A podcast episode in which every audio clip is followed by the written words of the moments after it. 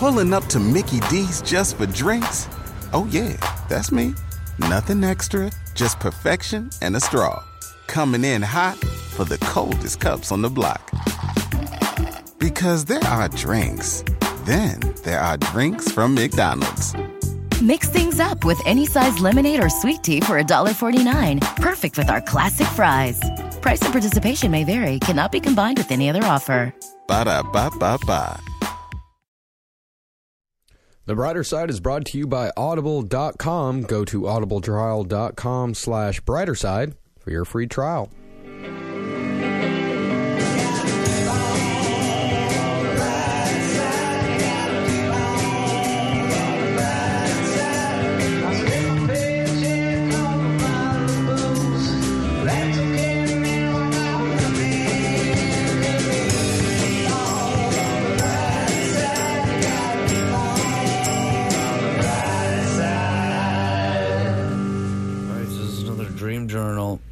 This is the first one. Oh, man. It started off so nice. I was in this, like, valley, this beautiful, fertile, green valley with mountains around me. Huge open space, and there's this cabin. I'd seen this cabin before. I had been there before, but I don't, I don't remember where or how. Felt like a vacation home or something. A little bit more rustic, uh, and I, I walk in the back door, and I see some people sleeping, so I'm being quiet, and I'm walking around looking at it. It seems great, um, and then I, and then I walk into one of the bedrooms, and I see some people in the corner, or, or some blankets and people sleeping in the corner, and I. I, I reveal the blanket, and it's just three bloated dead babies. And I don't want to make a noise to wake other people up, but, like, I run away. And then I, I go to this other part of the valley, and there's someone's just, like, a mass grave burying people. And I'm like, what's going on? What happened? And they're like, I don't know, man. I don't know. And then it was, like, a mystery. Like, why is this happening? Oh, no one solved the mystery. Hey, everybody, what's going on? Thank you for tuning in The Brighter Side, a cynic's look of optimism. I'm Ed Larson. Joining me right now is Mister Cena John. How you doing, buddy? Oh, man, I'm a lot better after that. Dream is now over. That was an amazing nightmare. I appreciate that. I like a good bucket of dead babies in a nightmare. I had to go back to sleep after that because just to try to forget about it. It was terrifying. I find a lot of times when I have nightmares and I try to go back to sleep, I just start the nightmare from where I left yes, off. Yes, you go back in the nightmare. That yeah. is what happens sometimes. But in this case, I think I... it was good that I recorded it and mm-hmm. that it was, like, gone into the ether now, and yeah. I could go back to having a normal sleep. Sometimes I enjoy my nightmares. Like, if I'm having a spooky enough nightmare and it wakes me up, I try to get back to sleep because, you know, I like horror movies, you yeah, know, and, and I'm kind of making my own there. And that is the fundamental difference between us, Eddie. No budget either. yeah, no budget for that. that's that's free entertainment, man. Netflix terrible. Can get fucked up its ass. Oh, oh bleep Netflix. Man, that is terrifying. I think you had a, a bad dream, though. Tell me about one of yours. I had this one reoccurring nightmare where I don't know if I've ever told you about it. Actually, I might have brought it up on the show. It's uh, I've had it like three times now, and it's a little bit different each time, but this is how I generally remember it. I'm in South Africa in Cape Town. This is before I even went to South Africa. I just always knew that I was in South Africa and I was by the water. I guess I was like watching a lot of Air Jaws at the time, you know, or whatever. So it was just like a place in the world that was like near and dear to my heart. And uh, so basically the setting is where I'm on the beach. I'm with like a gorilla, not like uh, not like a chest bounding gorilla, like a like a dude from the army, you know, like, like a like a insurgent. G U E. Yeah, yeah, yeah, yeah. And he's got this uh, A K forty-seven, and we're on the beach just talking about shit. And the sky is this weird, like, purple. And there's just all these, like, lightning bolts in the sky, but there's no clouds in the sky. And it's just, like, a purple sky with lightning bolts everywhere. And then out of nowhere, an orca fucking beaches itself. And then we're like, oh, shit, we got to get this orca back in the ocean or it's going to die.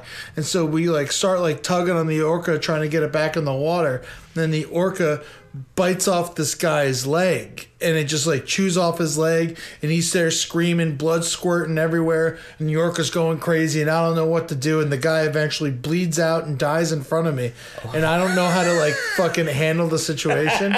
So I just grab his A K forty-seven and I shoot the fucking orca in its head a whole bunch till its head's like gone. And then I look down the beach, and it's just orcas all down the beach. There's like forty, fifty orcas, and I just got to slowly walk down the beach and start plugging them each in the head with the A K forty-seven. And that's when I wake up. That's I don't know what it means. Is that a nightmare? I, it, was, it seems scary. Like, I don't want to kill an orca. I love I, orcas. I guess so, yeah. I mean, it seems like one hell of an adventure. Yeah, yeah. What do you think it meant to you? Were you going through something at the time? Uh, you know, I don't think so. It always uh, it happened to me in high school, and it happened to me in college, and it happened to me once in New York, the dream. I've had it three times now. Do you believe in dreams representing something? I do, kind of, but, you know, because your brain's dealing with what your brain's dealing with. But I don't think that, I don't know what this could possibly mean. Yeah. You know, I think it's just like a random scenario, and I think it replayed in my head because I thought about it so much. I don't think that it, like, it replayed because I, you know, it meant something. I think that it just kind of stuck with me because it's a fun story. Yeah. You know, and, and that's why I keep having versions of the dream, is because I never stop thinking about it. It's also emotionally memorable, too, because you really don't want to be killing these orcas. No, I love orcas. Yeah. They're my favorite. Well, that's something very striking, that you had a dream about killing something that you really like. Oh, I guess that I never thought about it like that. uh, I, one of the things I think our listeners should, should hear as well is that, you know, for me, I stopped smoking a pot for about a week so that I could dream harder. And when I don't smoke pot, I actually have extremely vivid dreams. So if you really want to get into your dreams and you're um, a smoker, take a break for a while. That's like, actually why I smoke, is to feel the nothing. Yeah, yeah. I'm not trying. I'm not trying to confront. I always feel like my subconscious wakes up when I haven't been smoking for a while, and, and then my subconscious is like, "Oh, oh, we've been sleeping for a while. It's time to get back to work." Weed definitely dulls your sense of, you know, creative thinking in some in some areas. It inspires it in others, but in some places, I feel like it kind of just numbs it out. A hundred percent agree. Any any drug, any alcohol, any any sort of drug you take is definitely going to numb you to a point if you're not practicing some sort of moderation with it.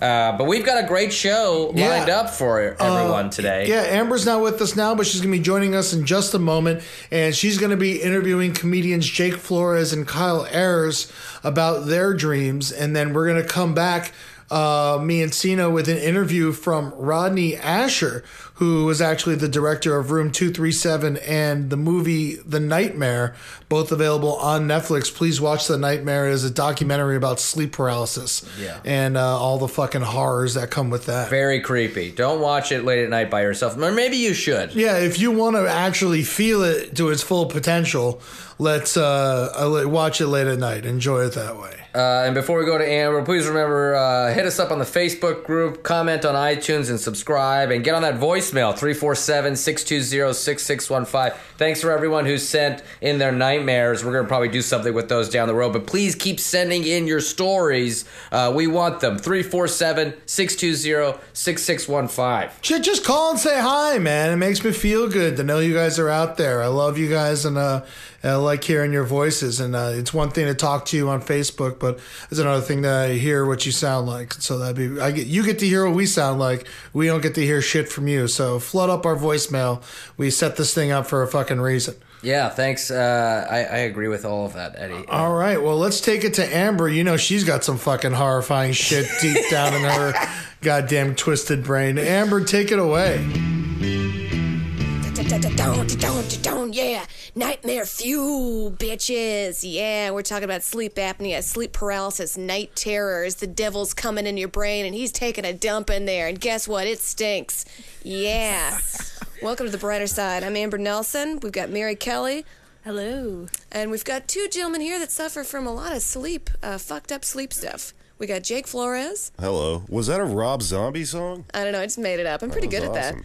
And we got Kyle Ayers. Hello. Hi.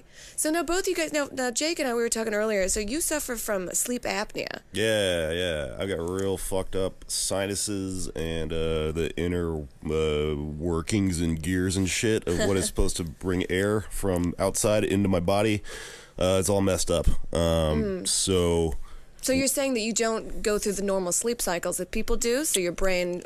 is uh yeah really gives you some crazy messages at night. Yeah, sleep apnea is really fucked up. A lot of people don't know that they have it. I didn't really know I had it until a few years ago when it started to get really bad. But what it is is uh you breathe differently when you fall asleep. So when you fall asleep, uh if you, if you have sleep apnea, what happens is when you go into that that sleep breathing mode, you uh can't breathe and you end up choking like somewhere between ten and a hundred times a night. Oh shit, and you have no idea? Yeah, so what happens is you're asleep, you start choking, you either shoot back awake or you kind of don't get there, but your brain doesn't get oxygen when it's supposed to, and then it cuts off the the, the little cycle, the, the R E M cycle you're mm-hmm. supposed to be getting through. You're supposed to get like six R E M cycles a night, I think, roughly, in order to for to not go crazy and to be rested and for sleep to do whatever sleep is supposed to do. Mm-hmm. Um, but you end up just cutting off and then restarting the first cycle all night. So you wake up, you feel crazy. When you finally do get to sleep, you have a dream that is like a dream that it, the, the dream itself has been trying to to start and keeps getting cut off all night, so it's just this frustrated, crazy, thrown-together thing that your brain is doing. Uh, a lot of shadow people and things, yes? Y- yeah. Shadow people is a reoccurring thing in dreams, correct? In uh, sleep apnea or problems in your sleep, shadow people. Yeah, that's like a, it's kind of a psychological archetype. Uh, mm. Happens all over the world, and some people think, oh, it's because there's a shadow realm that you're, you know, tapping into. A lot of other people think that it's maybe just because of, uh, well, your brain perceives figures throughout the day, and then, you know, if it's gonna sort of half hallucinate, of course, there, there's nobody, yeah. nobody knows. I'm sure that we, we've had that fear of the shadow man since we were huddled together around a fire, you know, the shadow man that you can't see that's coming towards you. Yeah, but like the, I don't. There's there's two different ways of looking at that, because if you go into like evolutionary psychology and you look into like monster stories and stuff, mm-hmm. um, when people were hunter gatherers, they would tell their kids like, "There's a crazy shadow rapist man outside of the village." Uh-huh. It's, you know, served a function to keep people from wandering off and just getting eaten by, you know, animals and shit. Mm-hmm. So there seems to be like a vestigial leftover thing where your brain just comes up with like monsters, you know? I love it. We had the raw-headed bloody bones growing up. What the fuck is that? Yeah, that's my parents told me about raw-headed bloody bones. He's gonna come and get you. Um, I think it's a German thing. So, Kyle. That sounds like it. I know. Pretty much all oh, of those. Oh, it's a Missouri ghost story. There really? You go. You just looked it up right then and there. It sounds yeah. like a cool country song. And I grew up my whole life never hearing about it in Missouri. Really? Yeah. Interesting, and I heard about it. My parents weren't very responsible when it came to dream monsters. They, they, they'll be the first to admit it. Mm. If you haven't heard of the raw, but bloody, bloody friend, then uh, you are it. Oh, shit. Look to your left, look to your right. Yeah. If neither of them are raw, but bloody bone monsters. That's great. Now, Kyle, what do you have? What what keeps you up at night? Um, I, I tend to have a, a, a big series of reoccurring nightmares, and... um. I've had not, sort of like night terrors. A lot of it is, is jolt awake from the nightmares or trying to wake up from the nightmares. I'll, I'll be lucid in the dream and know that it is. And uh, in an effort to wake up, sometimes I'll flail or scream or something like that. Or uh, I sleep on my side or my stomach a lot, so I'll wake up with like face down in the pillow and spit type, gagging type thing. Trying wow. to wake up, just sort of gasping for air. Wow, so a lot of stress dreams. Mm-hmm. Do you think it's because you're a very cool, chill person in real life? Do you think you take all that stress and then just bottle it up, and at night it just kind of unpops like a champagne bottle? Yeah, probably. Um, it's a big series of... I had... Uh, in high school, it, I had a, a, like a tough time, and that started all these weird nightmares, and... It, it was sort of perpetuated by the fact that I was really interested in supernatural, and I was like going around ghost hunting, and then with, with weird purpose, not just like recreational purpose, and yeah. and then they have just sort of toppled into what I think is like a snowball effect, where now I associate going to sleep with triggering a nightmare, so there's going to be a nightmare, and now that they don't stop, every time I go to sleep I assume it's going to happen, so it's like a chicken and the egg type thing at this point, where it's like I'm going to have a horrible time sleeping. because I'm telling my, I, you know, I don't know where it's going to start or finish. And, Interesting. Uh, so every night you have a nightmare. Well, yeah, I'll usually sleep a couple of nights a week, and sometimes, you know, not sleep two or three nights a week too. I'll just stay awake and sort of stare or try and work on something. Wow, that's wow. fucked up. That's known as a self-fulfilling prophecy, by the way. Yeah, that's kind of... Yeah. Self-fulfilling prophecy? Oh, because you believe the nightmare's going to happen, so it is? It causes yeah. it to happen. And then it happens, yeah. so the next night I assume it's going to happen again, and then, Whoa. you know, twelve years go by or whatever. You know, I used to have a lot of nightmares growing up as a kid, and my mother, I would always cry to her, and she said, Amber, next time you have a nightmare, just get out of it. And, um, you know, she's a very blunt sort of woman. yeah. So that night I go to bed and I had a dream that these witches were throwing me in a, in a cauldron to eat. And then I realized I was in a nightmare, and then I just got out of the cauldron and I walked away. It was very empowering. That happens yeah. a lot of the time with me, where I know it's a, a nightmare, or I'm like, oh, here's this thing happening again. And then I just sort of start to make myself wake up. But mm. then I have a hard time getting back to sleep. Or when I'm starting to fall asleep, I can feel myself slipping back into whatever these various nightmares are going to be. Some of them, and they're pretty, there's like definite parts that reoccur in a lot of them, and then sort of things that that that are different a little a lot like of the time. Like what what reoccurs? So the lots most of them are uh it's me in a familiar situation with unfamiliar people, or me in an unfamiliar situation with familiar people. Mm. So um a lot of them are like me unable to save my family from a situation. And one that happens a lot of the time is my childhood home is like two floors, and I, I was in the, I grew up in the top floors where my room was, and I just sort of feel something is happening, and I try and leave my room, and I can't get out. Eventually I break out, and I dive like head first down the stairs, and, and, and what I glimpse is like my my family getting like sacks put over their head. Like the like people are like, you know, bagging them, like that like V for Vendetta type of bag. I don't really know what it is, but they're putting yeah. guys out. And so I freak out and stand up, and something comes through the back of my head, and it's like a pole comes out my mouth, and I'm stuck, and I can't get out because the pole is out my mouth. And so I rip I rip it out sideways, and then there's a big gash on the side oh, of my Jesus, mouth. Wow. And I wake up. Wow. I read that on a Laffy Taffy once. Yeah. yeah, yeah. The, the T B D was a good part of the Laffy Taffy. Damn, that's yeah. a that's very um very descriptive, and it's also very uh what's the word when everything's uh evocative? It, it, oh, no. It all... I, I yeah. can't think of it either. Oh, no. Vivid. Vivid. There you go. Oh, yeah, That's yeah. it. There, there usually are... are and um, Your eyes got really big. They usually... Yeah. uh, yeah. And for a while, I wrote them down, and I don't know if that helped or if that just allowed me to remember enough details to have them be even more consistently reoccurring. Damn. Do you ever try to enjoy the nightmare? Maybe enjoy the stress? Sometimes. Just sink um, into it. Just let your life collapse around you. I was in, uh, I had a dream the other night, and I was in some sort of large building um, near where I grew up, but it was with friends from New York. And the building was collapsing, and my friends were dying. And I could kind of feel it. I knew I was in a dream, and I could kind of feel like everything, everyone's sort of dying, and it just collapsing behind me. And I was like, oh, I'm just going to dive headfirst down in this and see if I wake up. And I didn't. I just was laying on the ground for a while, and then eventually woke up. Wow. Have you ever lucid dreamed? Yeah. Are you good at it? Um. It. it yeah. It. Now I. If I am. If I go to bed sober, or if I go to bed. Uh. The worst is if I go to bed caffeinated at all. Um. I'll. I'll I will lucid dream because I'll just be like. I'll be exhausted but not tired. Yeah. And so my body shuts down, but my head is just like, oh, nope, nope, nope, nope, nope, nope. What are we doing? And it's very excited. Now, Jake, what are some of your reoccurring themes in your dreams? Because you mentioned uh, you were tending bar, and like people with the right. ghost monsters wanted you to serve them. yeah, so I started to get sleep apnea really bad like a year, year and a half ago. We all was, want uh, mojitos. Yeah, yeah, it really was the worst nightmare ever. I was working at this really hardcore bar that was just really high volume.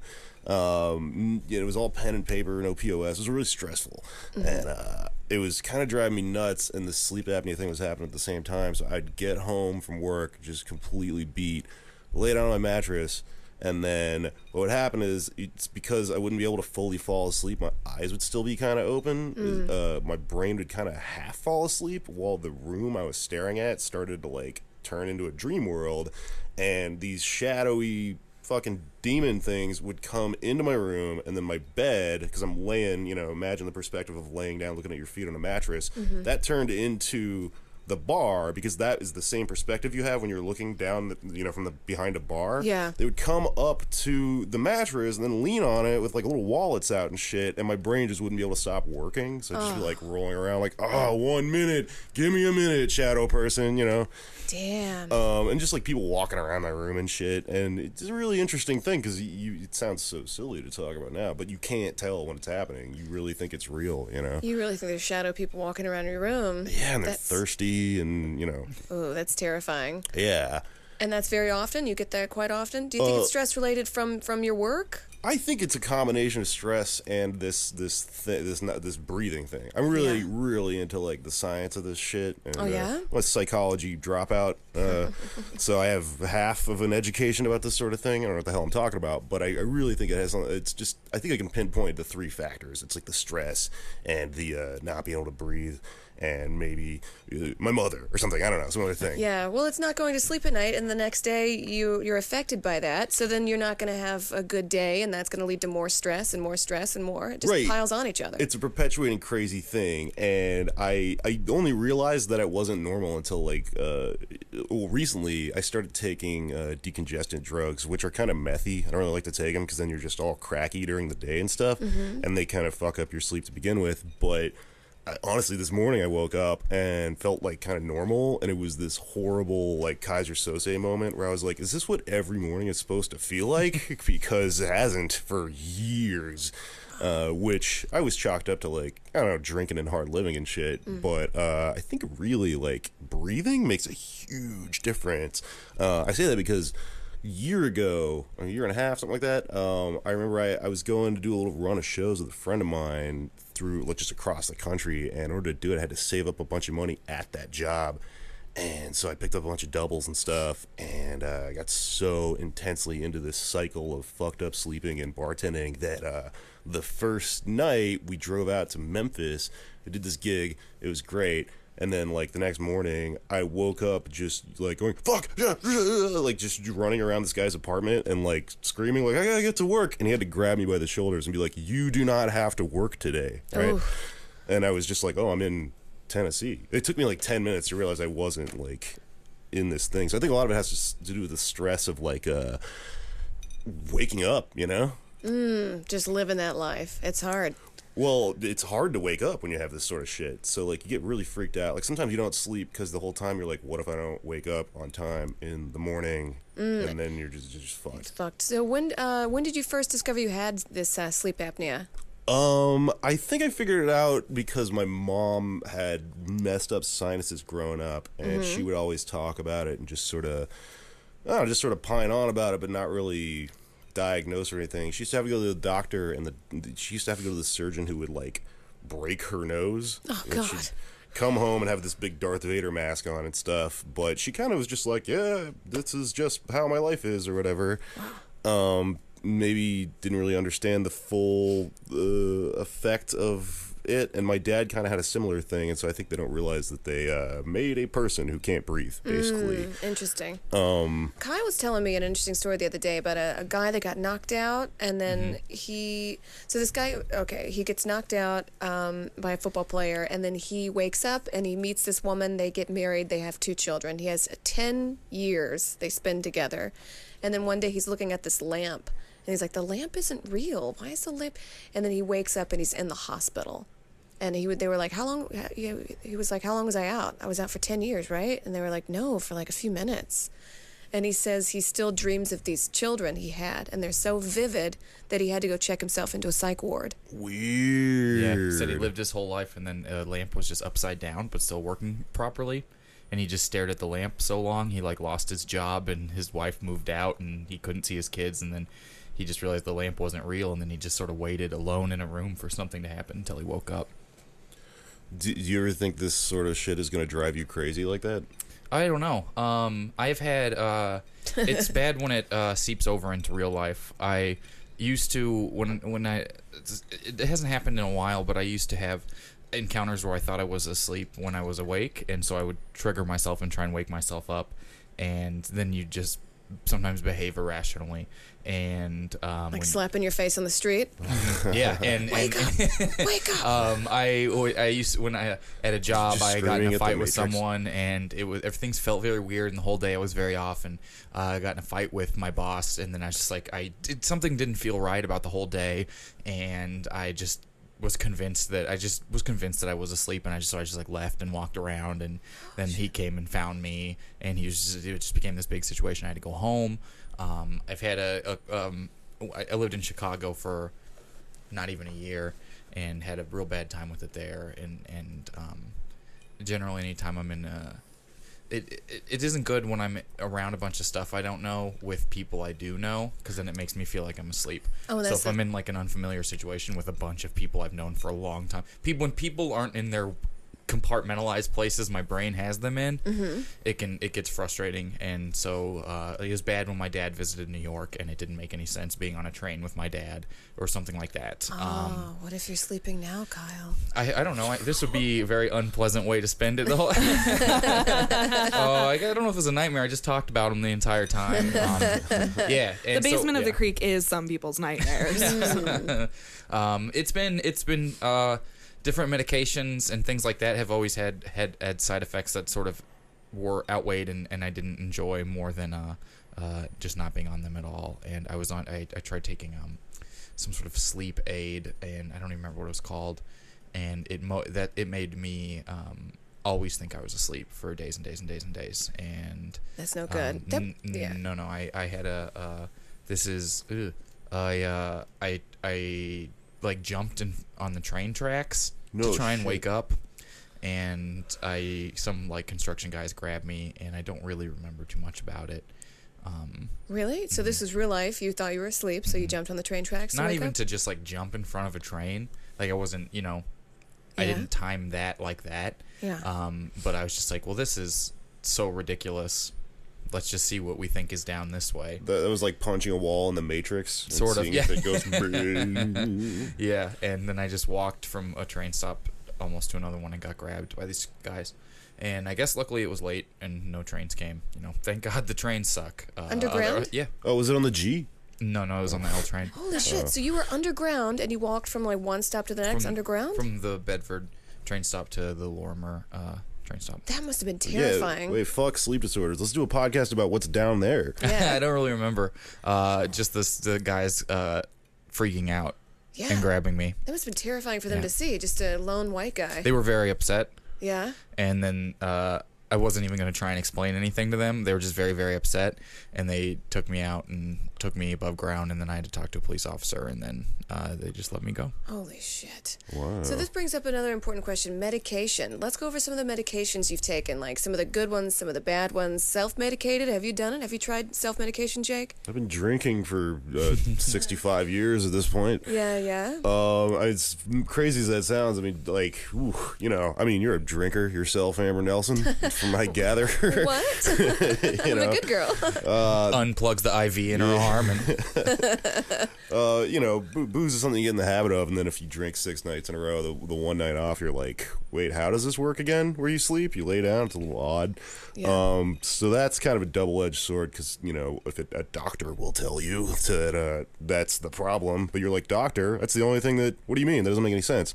Um, aside from that, though, I uh, every once in a while I'll fuck with, like, I'll just get uh, my paws on some Ambien or something like that, which is kind of nice. I hear um, that gives you fucked up dreams, though. It does. Ambien's what triggered the train situation. Really? It, it gives you really, well, if, if you are a person who sleeps normally, what you do is you take Ambien and then you don't go to sleep, like you fight it. And then you go, you have crazy. That sounds crazy. Horrible. Yeah, yeah. When I want to go to sleep, I go the fuck to sleep. Yeah. Like, I gotta fight it and stay up longer. Right. So gotta beat watch... your your your own brain at some sort of contest. I know. I just want to watch more YouTube videos. Yeah, I mean that that makes sense. That's like what a healthy person does. But I kind of have it in me for some reason to like. When I'm asleep, I don't want to wake up, and when I'm awake, I don't want to go to sleep. And it's like uh, it's dumb. Like mm. I'll just be having a conversation with myself. In either side of that, just like, what is wrong with you? Like, just do it. But uh, there's something in your head that makes you know, that happened. Um, I, this thing I recently started taking was, uh, this is just happenstance, happened to ride my bike by a little weird pharmacy the other day and just went in and was like, give me something for this, you know? I have these.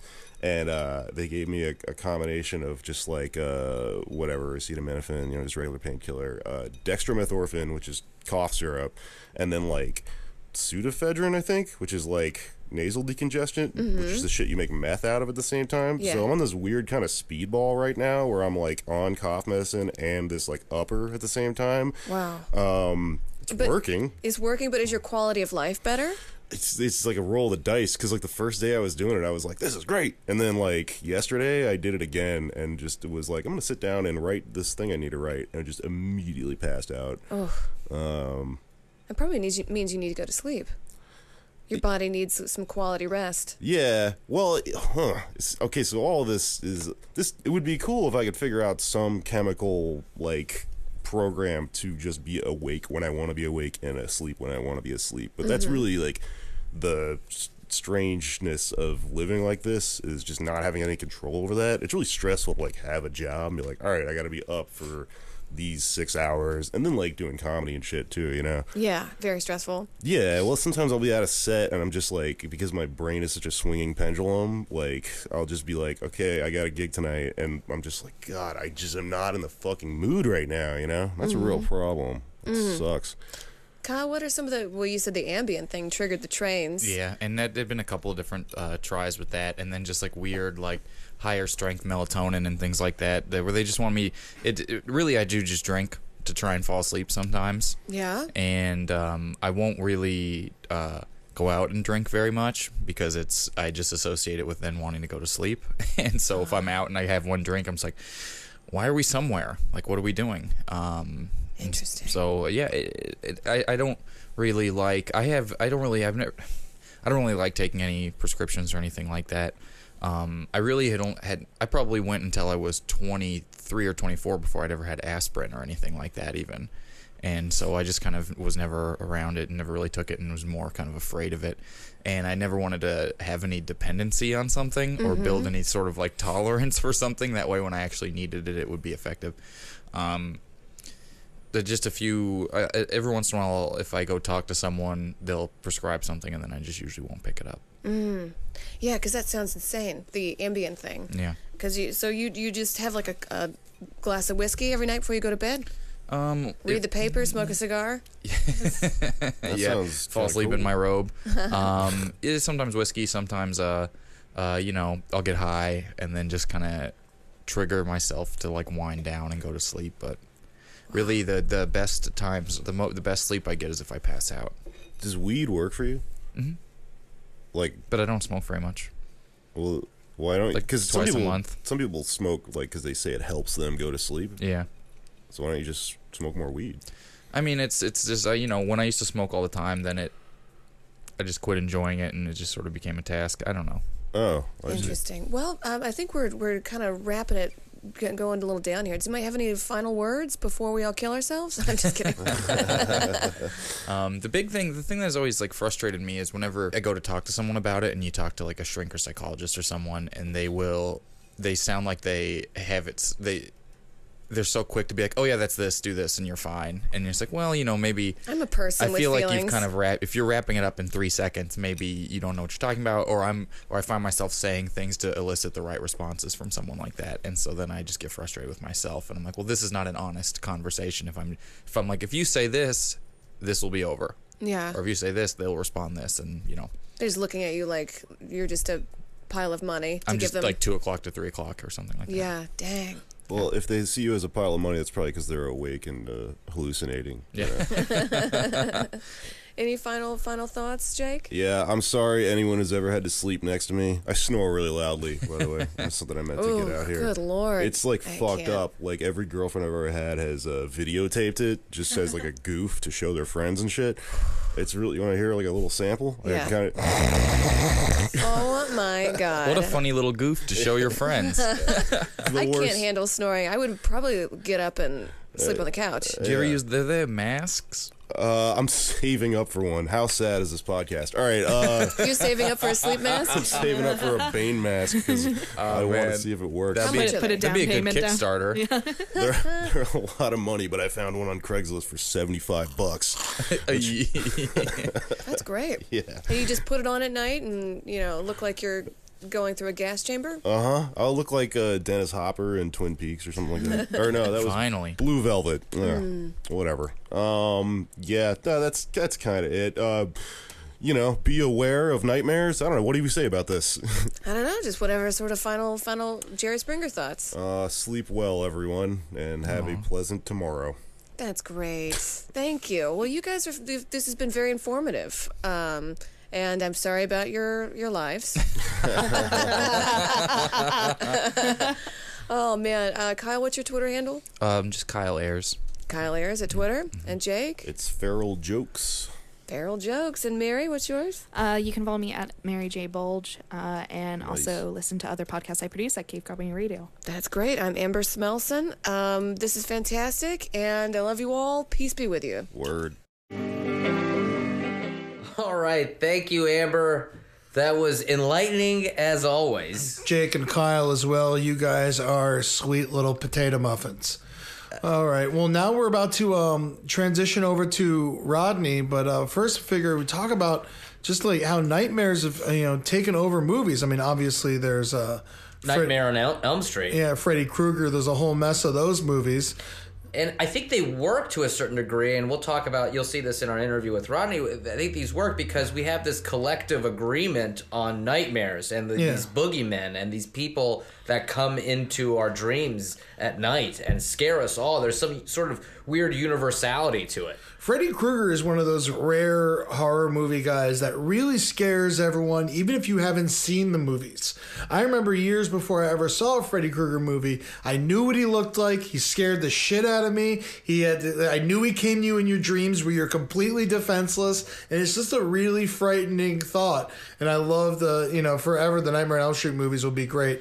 Obviously, the first three are the only re- truly scary ones, and uh, Dream Child sucks a dick, but the rest of them are a lot of fun. My uh, my father, uh, the only premium channel he got us was Encore, and I think it was probably he got it for free. And they, they show weird movies on Encore. And growing up, one of the Freddy Krueger movies was on like during the day, and I had never seen it or known anything about it, but there was very little supervision about my television watching at home. Yeah. And I remember seeing this, and then since that day, I still, when I'm going up steps for some reason, I think Freddy Krueger is going to chase me if I don't get up the steps fast enough. So if you're with me on the steps and I'm running up the steps, it's because I'm running away from Freddy Krueger.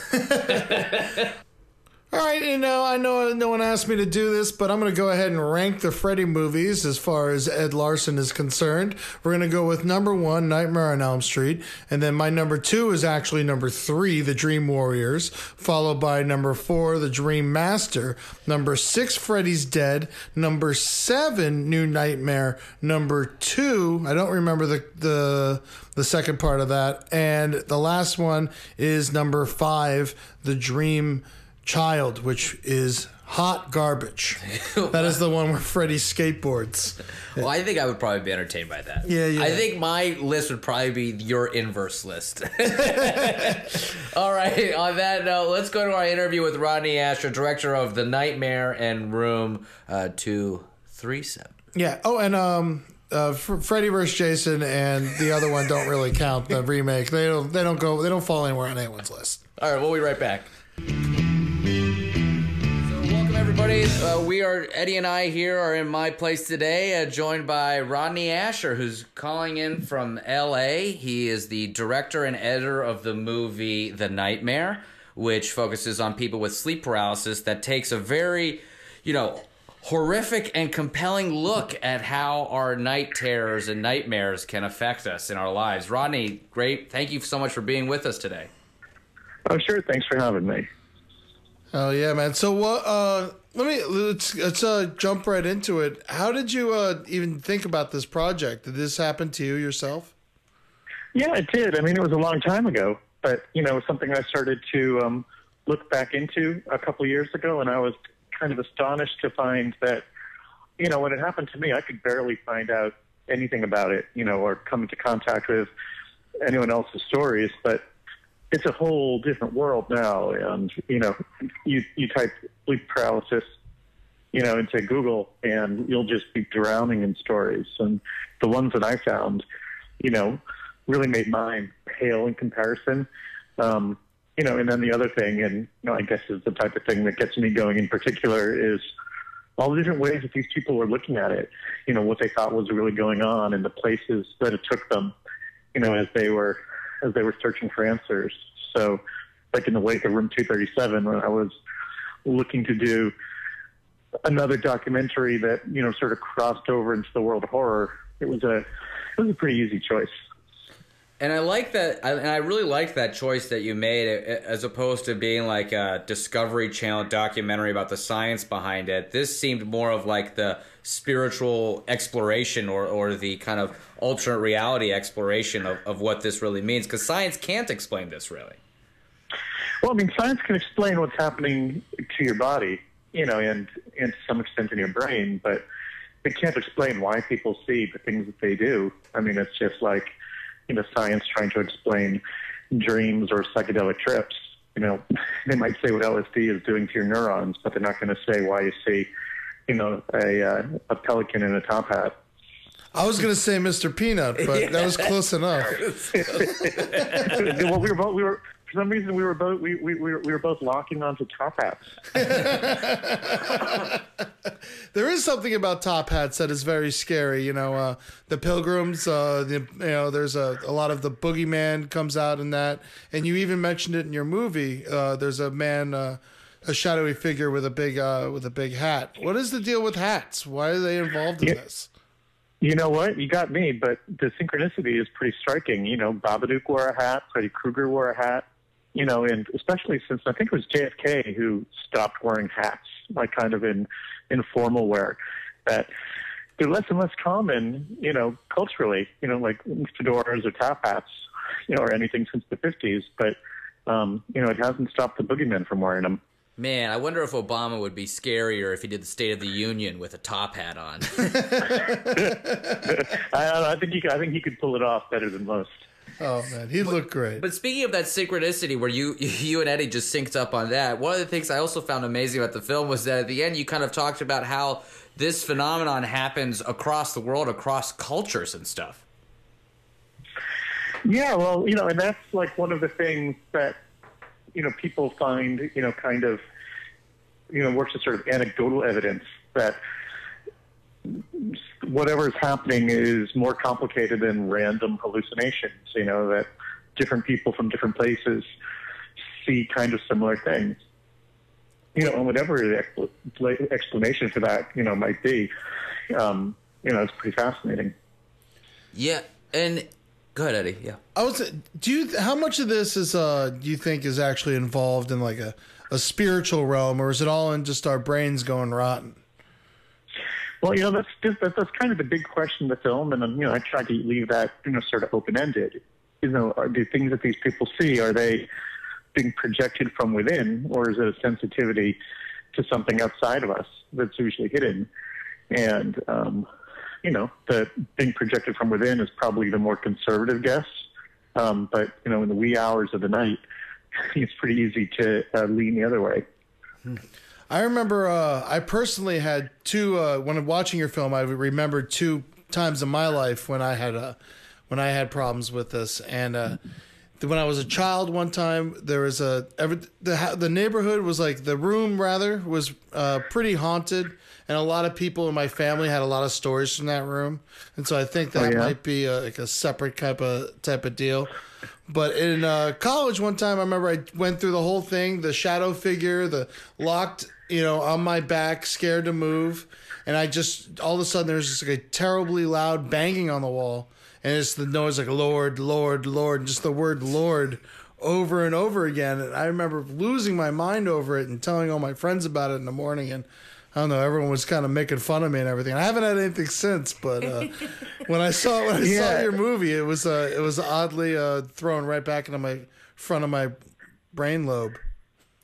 Yeah, well, I think that fear of people laughing at you is the reason that a lot of people, you know, sort of suffer in silence. You know, yeah. I can't tell you how many folks I've, you know, I've spoken with, you know, who said, "Oh my God, it happened to me, and I've never told anyone." That's another thing I found so com- interesting is that everyone that you interviewed seemed like a relatively well-adjusted and normal person, except for this one thing that's happening to them in their lives. Most of the time you see a documentary, it's like, all right, here come the hoi polloi. There are kind of crazy people coming in here. But these were all pretty reasonable people. Did, did you have that sense as well? Yeah, well, um, no, I mean, I think all these folks are um, interesting, stable, po- you know, stable folks who, um, you know, why, why I like talking to them in particular is because they were so candid, you know, about what they were going through, you know, and, and kind of articulate about it. But, um, yeah, I didn't have any reason not to believe them. When you were interviewing them, what was kind of your experience, having been through this before, what was your experience almost cathartically when you were talking with them? Well, you know, I mean, you know, I, I, there's, there's, there's lots of talks about catharsis and closure, and I don't know if I personally ever experienced either of those things, um, yeah. you know, uh, uh, in, in most any uh, capacity. But, I mean, this thing happened to me long enough ago that it wasn't really still troubling me. Yeah. You know, I'd kind of made my peace with it um, years ago. I think what was most useful for me um, about having gone through it myself, you know, was that I, I was able to, you know, share my story with the people I was talking to and kind of put them at ease that, you know, I was like them, you know, someone who went through it and is looking for answers, you know, not an outsider coming to gawk. And when it came time to shoot the reenactments, you know, when there were questions about how these things might look, you know, I was just able to draw on my memory. And you use the actual people to uh, serve as their own reenactors, correct? Um, no, those are all actors. No, those are all. Those are all actors. But, huh. thank, but thank you, but thank you for thinking that. Yeah, no, they were looked at. You did a good job pairing them up. Yeah, well, you know, our ma- casting, makeup, wardrobe goes a long way. Yeah, and those reenactments, they, they felt like dreams, and I think you did a great job cutting this thing together. Every frame had a little bit of that sense that you were in a dream-like state. Um, from the vignettes around the frame to like the little out of focus shots that you were pulling, which were really cool. Uh, what what kind of where were you drawing from when you were doing this? From your own experiences, or were you kind of? I love it that people were sketching out their dreams. Or was that kind of fodder for you when you were creating this in post? Yeah, you know, we we kind of drew from a lot of things, both um, you know the way people describe stuff, their drawings, my own memories, but because there's a lot of talk. You know, that these kind of stories could be, you know, the seeds for folklore and mythology, which, you know, would continue to inspire horror movies. Drawing from horror, from classic horror movies was something we weren't um, embarrassed to do. You know, so I had a lot of conversations with Bridger, uh, Bridger Nielsen, our D P, you know, about ways to, you know, kind of tap into that world. Um, yeah, and the focus thing, um, you know, to get technical for, for just a second, one of the, one of the things we had is like these pan and tilt lenses, which where we were able to sort of be very selective about the depth of field and distort it in kind of an interesting way. Um, I think we, if, if I remember right, we might have had a little grid, you know, on a scale from one to five, like how far to push it, depending on the context from scene to scene. Oh, I love that. I think that's so cool. And I think for all of our listeners that are, you know, uh, burgeoning creators, really think about how much detail you put into each frame. It, I think it's really important. It really ties everything together. Uh, I kind of want to shift gears a little bit and get a little bit weird. What do you What do you think the devil dreams about? The devil, huh? Yeah. um, there was a lot of well, talk about um, the devil in, in the film, and or, or at least the other side. Um, mm-hmm. And so I, I guess it just made me think of, well, what is the devil dreaming about? Well, you know, maybe he's reprocessing, you know, his childhood traumas, uh, you know, back in heaven before he was exiled from paradise. I feel like he's a good guy. He's just got a bad job. I like that. He's just, too, he's just too ambitious for his own good, you know? Yeah. It's tough work. He's you know? really just a capitalist. He's really just trying to be efficient and productive as a member of uh, the other world. He saw an open land and he went for it. It's manifest destiny. Well, you know, and, and, you know, and ultimately if he had wanted to, you know, um, you know, rule in heaven and got exiled to hell. It does seem ironic that, um, by punishing sinners, he's doing God's work. Absolutely. You know, you think if he if, if, if he was really rebel, rebelling, he'd make it nice down there. Exactly.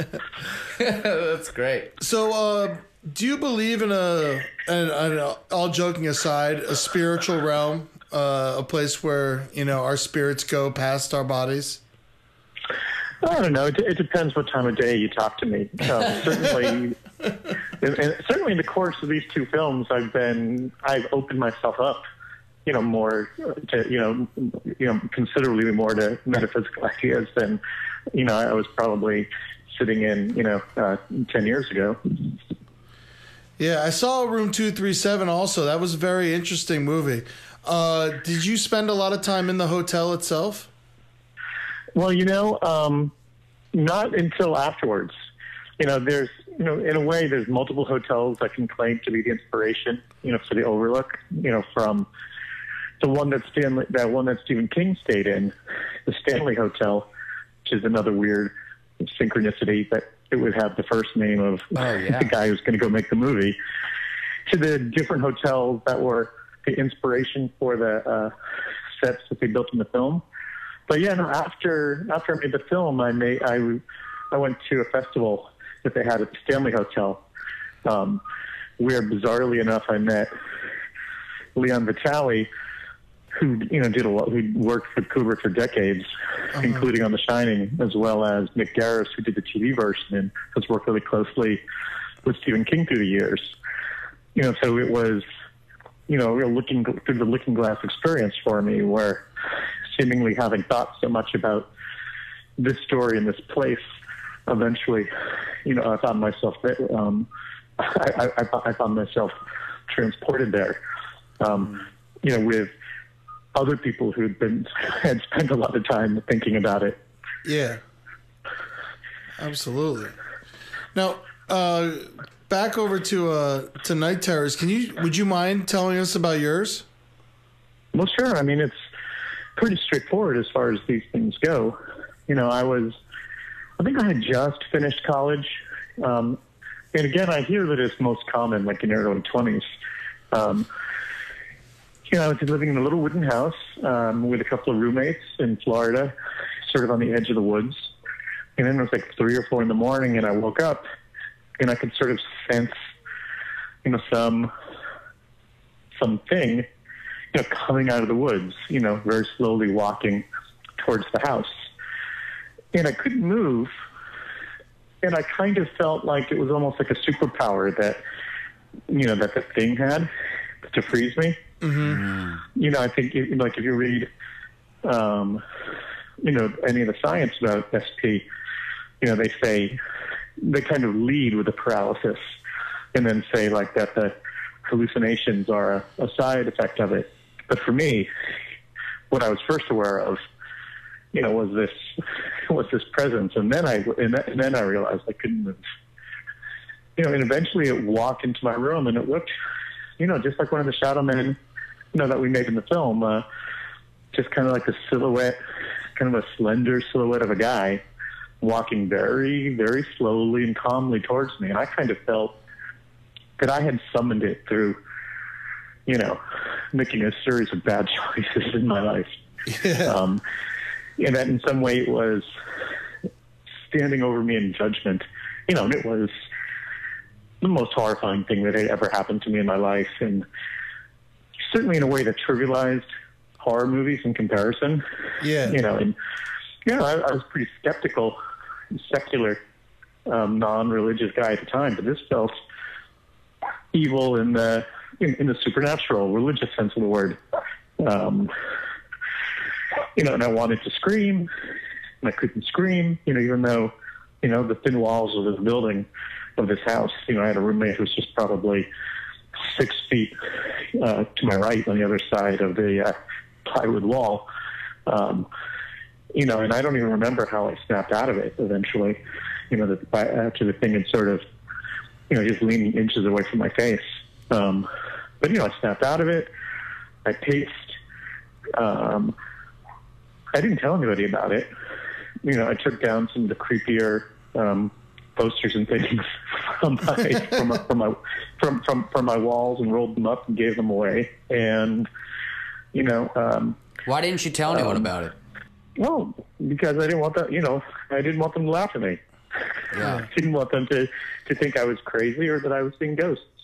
Yeah, that's what happened to me. I broke open my mouth and everyone yelled at me. And you opened your mouth and they laughed at you. So. I wouldn't have yelled at you, Eddie. I would have given you a big hug. Well, it's a lot of our good friends who did yell at me. and, uh, and uh, Yeah, well, see, my, my, my friends are as bad as Eddie. I knew. I knew better. Why is it always a shadowy figure? For me, it was like a dark blue shadowy figure. Why is it always that? Uh, it seems so yeah, consistent. Well, it's not always that, but it is often that. You know, sometimes it's an old lady or spiders or space aliens, you know. Um, yeah. But that is a really common one. In fact, there's a um, there's a great passage. There's passages from things like Moby Dick and Dracula that describe, you know, people paralyzed, you know, being with, you know, these shadowy, you know, people, the spirits looming over them. Um, it goes back a ways. And that's one, you know, and it's, you know, you, you know, it's off. Sometimes people think, people suggest, you know, that this is what's really happening, you know, when people are abducted by aliens. But, you know, one key difference between this, you know, and sort of the U F O abduction experience is that, you know, at least in the U S, I think it's different in Asia, but in the U S, it's not something a lot of people talk about or even know about. You know, so, so if, you know, somebody described a alien abduction um, story, you know, we kind of know a lot of the major beats mm-hmm. and kind of what these things are supposed to look like. But, you know, S P is still pretty obscure, you know, so it's harder to explain away, you know, the similarities of the things that people say. Now, people who are going through this and uh, don't really understand what they're going through, uh, maybe they're listening right now and haven't seen your movie. Uh, as someone who's gone through this and as someone who has uh, talked to a lot of people about it, what advice can you give someone for them to overcome this obstacle in their life? Well, you know, there's a couple things. Um, you know, one of them is usually these things you see don't hurt you. Um, it happens to a lot of, I think one of the most reassuring, one, one of the things I've heard from people who've seen the movie, you know, is not even that it cured them or told them how to deal with it, but that it let them know that they weren't alone, mm. you know, that other people go through this and it doesn't mean that you are, you know, crazy or possessed, um, which is, you know, pretty reassuring in itself. You know, and there are a handful of things that sometimes, you know, just like there are a handful of things that um, sometimes seem to contribute to people having it, but they don't always contribute to everyone having it. By the same note, there are, you know, a list of things that sometimes help some people. You know, sometimes just something as um, simple as wiggling your toe or your finger, you know, um, can sort of help you break free. Jumpstart your body. Are, Yeah, some people do it by controlling their breathing. Some people just reading up on the science kind of um, you know, makes it seem less mysterious and dangerous. Yeah, adding know, information like a lot of times can help with stuff like this. Yeah, you know, for me, um, you know, it happened to me again while I was making the film. And, you know, I, I pulled away first, and then I said, "Oh, wait a minute! This is awesome! I need to take, I, I need to let this happen and take a look for, for research." And because I wasn't afraid, you know, I just kind of laid back and enjoyed the light show. The shadowy figures just did a whole whole Rockettes dance for you. Is that right? Well, no, this one was more of like that psychedelic neon cobweb thing. Oh, okay. Oh, like man. Stargate at the end of two thousand one. Oh, um, perfect. Well, which, which is actually pretty cool. Um, but like there are people who welcome it and see it as sort of a the first stage to lucid dreaming um, kind of thing. There are people like like there's one there's a woman in the movie, you know, who prayed it away, and um, she's not the only one, you know, who describes that. Um, sometimes just sleeping more regularly, you know, so that you don't. Um, you know, if you get a regular eight hours sleep, same time every day, kind of helps. Yes. Um, being a normal human being. Yeah. It's going to be tough for us. Yeah. It's gonna be tough. Well, sure. But you know, I think that I, I think it, it's most common again in your twenties. If you're stressed out, if you're sleeping in a, if you're sleeping irregularly, sometimes I think sleeping on your back um, helps helps keep it help, help, helps attract it. So like sleeping on your side, yeah, you know, know might keep it from happening. I noticed that most of your reenactments, you had everyone sleeping on their back. Well, I mean, that's also great, a, a better way to see their face. Oh, okay, yeah. but but a lot of reports say sleeping on it, it's more common when you're sleeping on your back, so it wasn't complete baloney. And I heard some people say that if they had the T V on, it would it would help a little bit too. That seems like it could offer some other uh, issues if, if that were to happen, because the the T V sounds can get into your dreams then. Yeah, well, that was a weird one, too. I mean, you know, there were things that I knew going into this, but like the fact that more than one person that I spoke to talked about leaving the T V on to keep it from from getting them was a surprise to me. You know, there are actually like a, a handful of connections to consumer electronics, um, you know, cell phones and televisions and things that um, was a surprise to me and made it, and, you know, added sort of this uh, Asian horror Uh, kind of aspect of the whole thing. Do you think that, um, like you said, it happened to you in your twenties? It happened to me in my twenties, and I'm not speaking for you. I'm speaking for myself.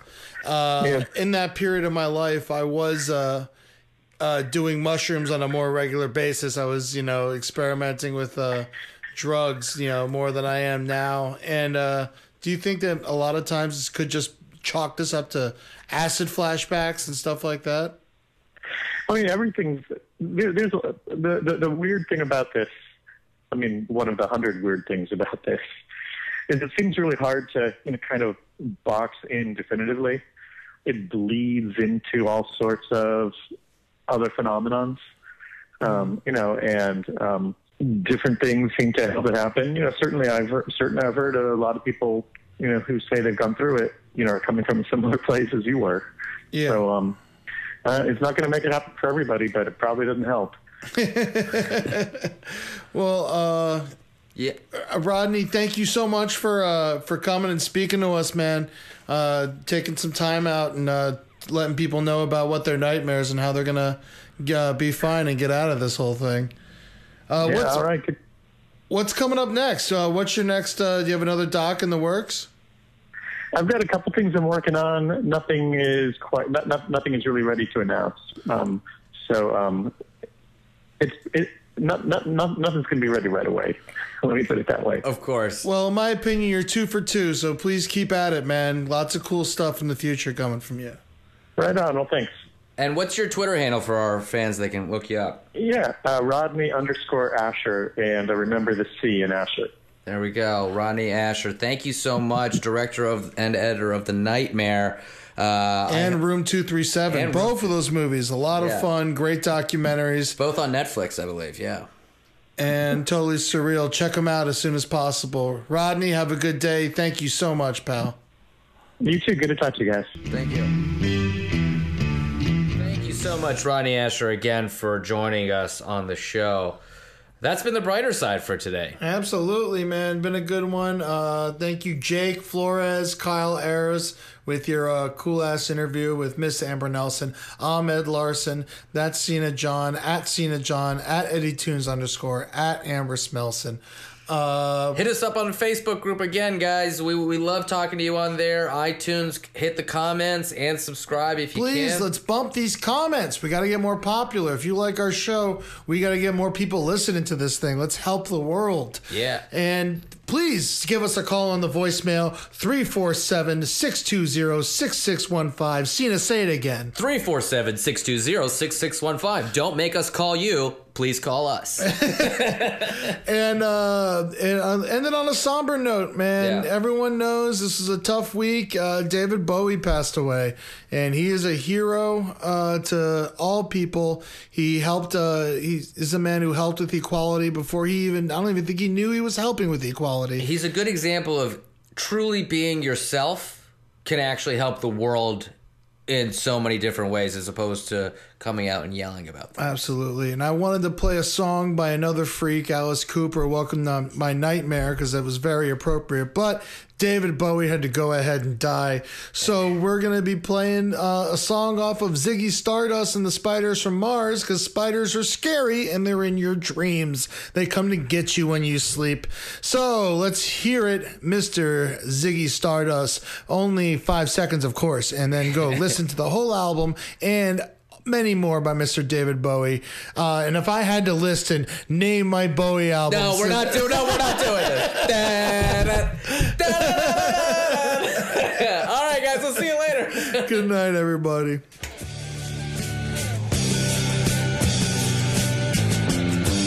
Ziggy played guitar, jamming good.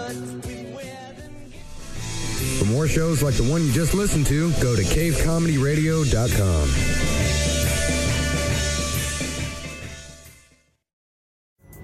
Pulling up to Mickey D's just for drinks? Oh yeah, that's me. Nothing extra, just perfection and a straw. Coming in hot for the coldest cups on the block. Because there are drinks. Then there are drinks from McDonald's. Mix things up with any size lemonade or sweet tea for one forty-nine. Perfect with our classic fries. Price and participation may vary. Cannot be combined with any other offer. Ba-da-ba-ba-ba.